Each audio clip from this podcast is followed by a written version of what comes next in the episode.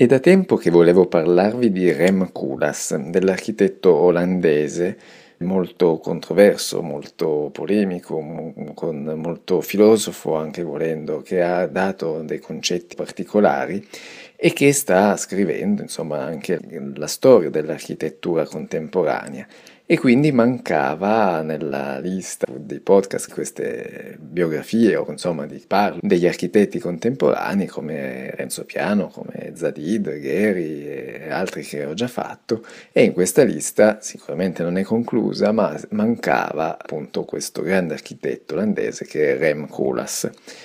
Temporeggiavo nel parlarvene, anzi è da tempo che avevo già preparato, un, cerco di preparare insomma per, per, raccontarvene un po' al meglio della sua filosofia, della sua architettura, ma temporeggiavo proprio perché non mi è mai stato particolarmente chiara come, come espressione. Mi sono comunque deciso a parlarvene per darvi comunque un'idea generale, complessiva, insomma un'infarinatura della, dei suoi concetti e della sua architettura. A partire dagli anni Ottanta, Rem Koolhaas si afferma progressivamente come una figura cardine dell'architettura e dell'urbanistica contemporanea, quindi il suo diciamo, percorso eh, architettonico possiamo dire che inizi negli anni Ottanta, nonostante insomma poi il massimo riconoscimento che il Pritzker Prize l'ha ricevuto poi nel 2000. In ogni caso, prima di arrivare alla, sua proclamazione, appunto, al suo punto più, più, alto della sua carriera, dobbiamo tornare un attimo indietro. Quindi, come ho detto, è nato in Olanda, nato a Rotterdam nel 1944 e si forma alla Architectural Association di Londra, che è un'importante università di Londra di cui vi ho già anche parlato, dove anche ha conosciuto Zadid e dove si è formato e ha conosciuto Zadid e comunque successivamente frequenta anche la Cornell University di New York. Questo ci può dare anche un indice di eh, benessere, diciamo, di cui stava anche da giovane, adesso non so la su, sua famiglia, non voglio entrare nel merito appunto dei lavori del padre o della sua famiglia, ma sicuramente ha avuto la possibilità di studiare in due università molto prestigiose, importanti. Però sicuramente questo non toglie la sua creatività e il suo eh, estro anche abbastanza polemico, proprio perché addirittura già nella fine dei, dei suoi studi all'Architectural Association la sua tesi rappresentava un, un progetto intitolato Exodus che mostrava, diciamo, rappresentava due muri di paralleli di lunghezza infiniti che dovevano dividere Londra e eh, all'interno del muro, di questi due muri, c'era invece, anziché diciamo, dare un senso di oppressione, no? come sempre rappresentano i muri, di limite, al contrario voleva limitare all'interno, comunque inserire all'interno invece un luogo di libertà, di edonismo sfrenato, proprio perché isolati dal resto della città che per lui era già in fase di decadenza. Per cui già ci fa capire un po' come la pensasse come pensa anche in maniera sempre un po' eh, provocatoria, molto spinta, ecco. E questo siamo a, alla fine dei suoi anni universitari, quindi molto giovane, ma con un'idea già molto chiara. Comunque, eh,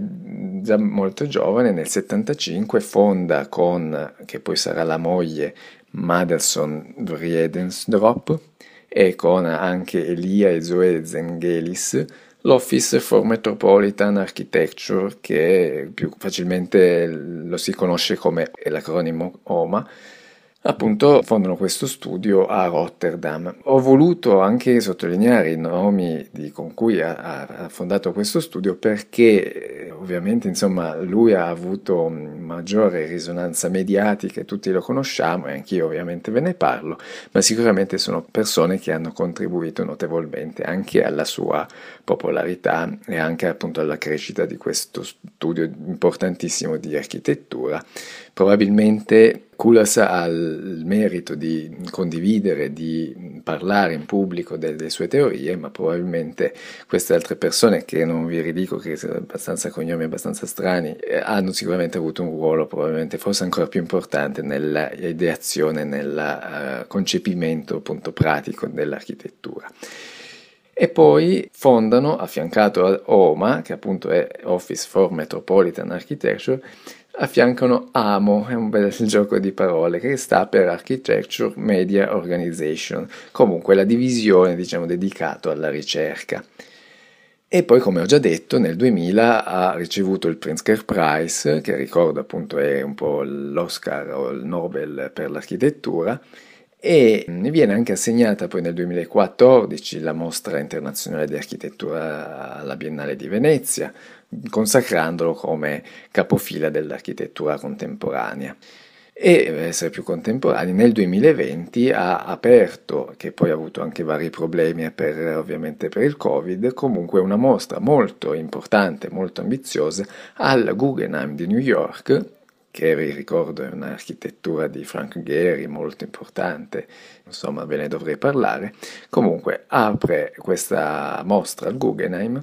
eh, rivolta alla, mm, al cambiamento delle metropoli, anche e soprattutto all'agricoltura, delle campagne, insomma un discorso molto complesso e sempre come fa lui in maniera Uh, cerca di cambiare paradigmi tradizionali. Insomma, comunque è un um, riconoscimento anche quello di aprire una mostra al Guggenheim è sicuramente importante.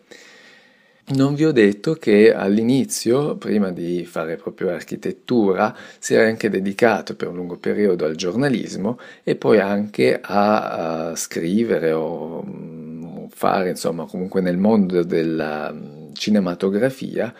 inserendosi in un gruppo del, di all'avanguardia di, appunto, di questo campo di, della cinematografia, per cui ha sicuramente avuto un, degli interessi anche atipici, un approccio diverso per poi insomma essere anche influenzato nella sua architettura che esprimerà poi nel corso degli anni. E appunto probabilmente questa attività di investigazione, di, anzi che, come magari di giornalismo, che poi si è rivolta nell'architettura, del uh, scrivere dei libri molto importanti che si sono rilevati dei capostipiti dell'architettura contemporanea, che ammetto non aver letto, per cui ve ne spiego in maniera marginale, comunque che questa è importante questa attività di investigazione, di teorizzazione, che l'hanno reso più famoso ancora più dell'architettura, o perlomeno prima delle sue architetture. E sicuramente il primo è stato pubblicato nel 1978 che è Delirious New York, che parla appunto della metropoli statunitense e fornisce una prima riflessione sui temi della congestione eh, e sull'anche il concetto del grattacielo, di una, uh, insomma vedeva anche New York come una città quasi ideale appunto, come ho detto, non, non, l'ho letto, per cui non voglio entrare troppo nello specifico. E un altro sicuramente anche molto polemico, basta solo tradurre il titolo, che è Fuck the Contest, che è sicuramente una delle celebri frasi, o appunto anche più controverse, citazioni di Kulas. E appunto qui riguarda proprio un discorso dei centri storici, del, soprattutto appunto in Europa, al fatto del contesto e parla anche delle varie scale delle, degli edifici, delle architetture, un, insomma sempre un approccio abbastanza innovativo, sicuramente va a valutare, a vedere, a cambiare dei paradigmi classici su un'architettura, su dei concetti molto uh, innovativi, mi viene l'unico termine più adatto. Non ho ancora detto che, ed è molto importante, insomma ve ne avevo già parlato con eh, Zadid, con il decostruttivismo, che uh, c'era stata appunto la grande mostra The Constructivist Architecture eh, al MoMA di New York nel 1988 e di cui appunto eh, è importante dire che anche lui ha partecipato, anche Rem Koolhaas era uno dei capofila del decostruttivismo. In realtà non mi sento di distinguere l'architettura di, di Koolhaas come decostruttivista perché siamo ben lontani da un'architettura che magari può esprimere Eisenman, Gehry o Zadid o anche Libeskin con queste forme molto decostruttive, no? molto distrutte, molto... invece la sua architettura è, si basa uh, su dei concetti forse anche molto più semplici, su dei volumi semplici, in realtà poi sono sempre, eh, hanno sempre delle particolarità, sono sfaccettati, sono aggettanti, cioè è difficile anche spiegarvele così a voce, però sicuramente è difficile dargli uno stile ben preciso proprio per anche questo suo disinteresse verso la questione dello stile vero e proprio. Forse è più facile spiegarvi parlandovi di alcune architetture. Prendo alcuni esempi, forse dei più importanti o più dibattuti, e per esempio è la, il progetto che ha partecipato e purtroppo non ha vinto per la biblioteca eh, nazionale di Parigi, eh, che in questo caso è interessante vedere dei disegni, delle sezioni che eh, si concentra più sul vuoto, non sull'architettura, ma sul vuoto all'interno dell'architettura. Per cui, eh, appunto, come ho detto, i disegni sono molto interessanti, molto innovativi, con questi volumi, volumi vuoti all'interno dell'architettura. Vabbè, quindi in questo caso si va a concentrare su appunto un concetto diverso, strano, innovativo.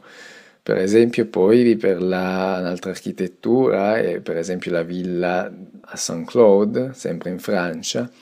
che in questo caso ha delle mh, ricche di citazioni dalla Villa Savoie di Le Corbusier al National Gallery di Miss Van der Rohe però sicuramente anche in questo caso c'è tutta una sua architettura fatta di volumi che aggettano, che si inseriscono nel terreno, che poi anche per eh, richiesta del committente una piscina sul tetto con su vista di Parigi, insomma è molto interessante, qua si vedono anche un po' la ricerca dei materiali che forse non è mai stata così un elemento principale ma che comunque è ricorrente, forme abbastanza semplici comunque complesse e poi materiali che sono per esempio come in questo caso usa molto la lamiera ondulata o anche grosse vetrate ehm, e, o anche il vetro eh, sabbiato, eh, il colore comunque un elemento anche importante nella, nella sua architettura.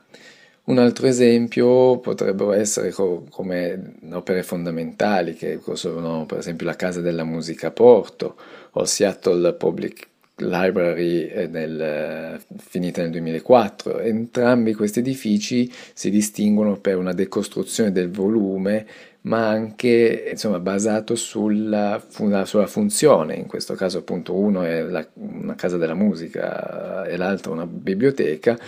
che risultano dall'accostamento di sovrapposizioni delle funzioni che ospitano. E questo è un altro elemento chiave, anche sovente si vedono proprio la sua pubblicità, la sua, i suoi concorsi, insomma di sezioni con scritto in maniera grossa che occupano tutto l'intero spazio, per esempio di un teatro, di una sala conferenza, del museo, degli uffici e disegna questa sezione in base alle funzioni che ospitano. E poi questo si ripercuote anche nell'architettura perché un ufficio ha una dimensione sicuramente limitata o più piccola o rispetto a un teatro o un cinema hanno tutte forme anche diverse che si ripercuotono anche nell'architettura e un altro elemento, per esempio come appunto la Seattle Public Library o come anche per la um, grattacielo della Central Television a Pechino, che è un altro edificio particolarissimo e anche costoso, strano, con un aggetto e una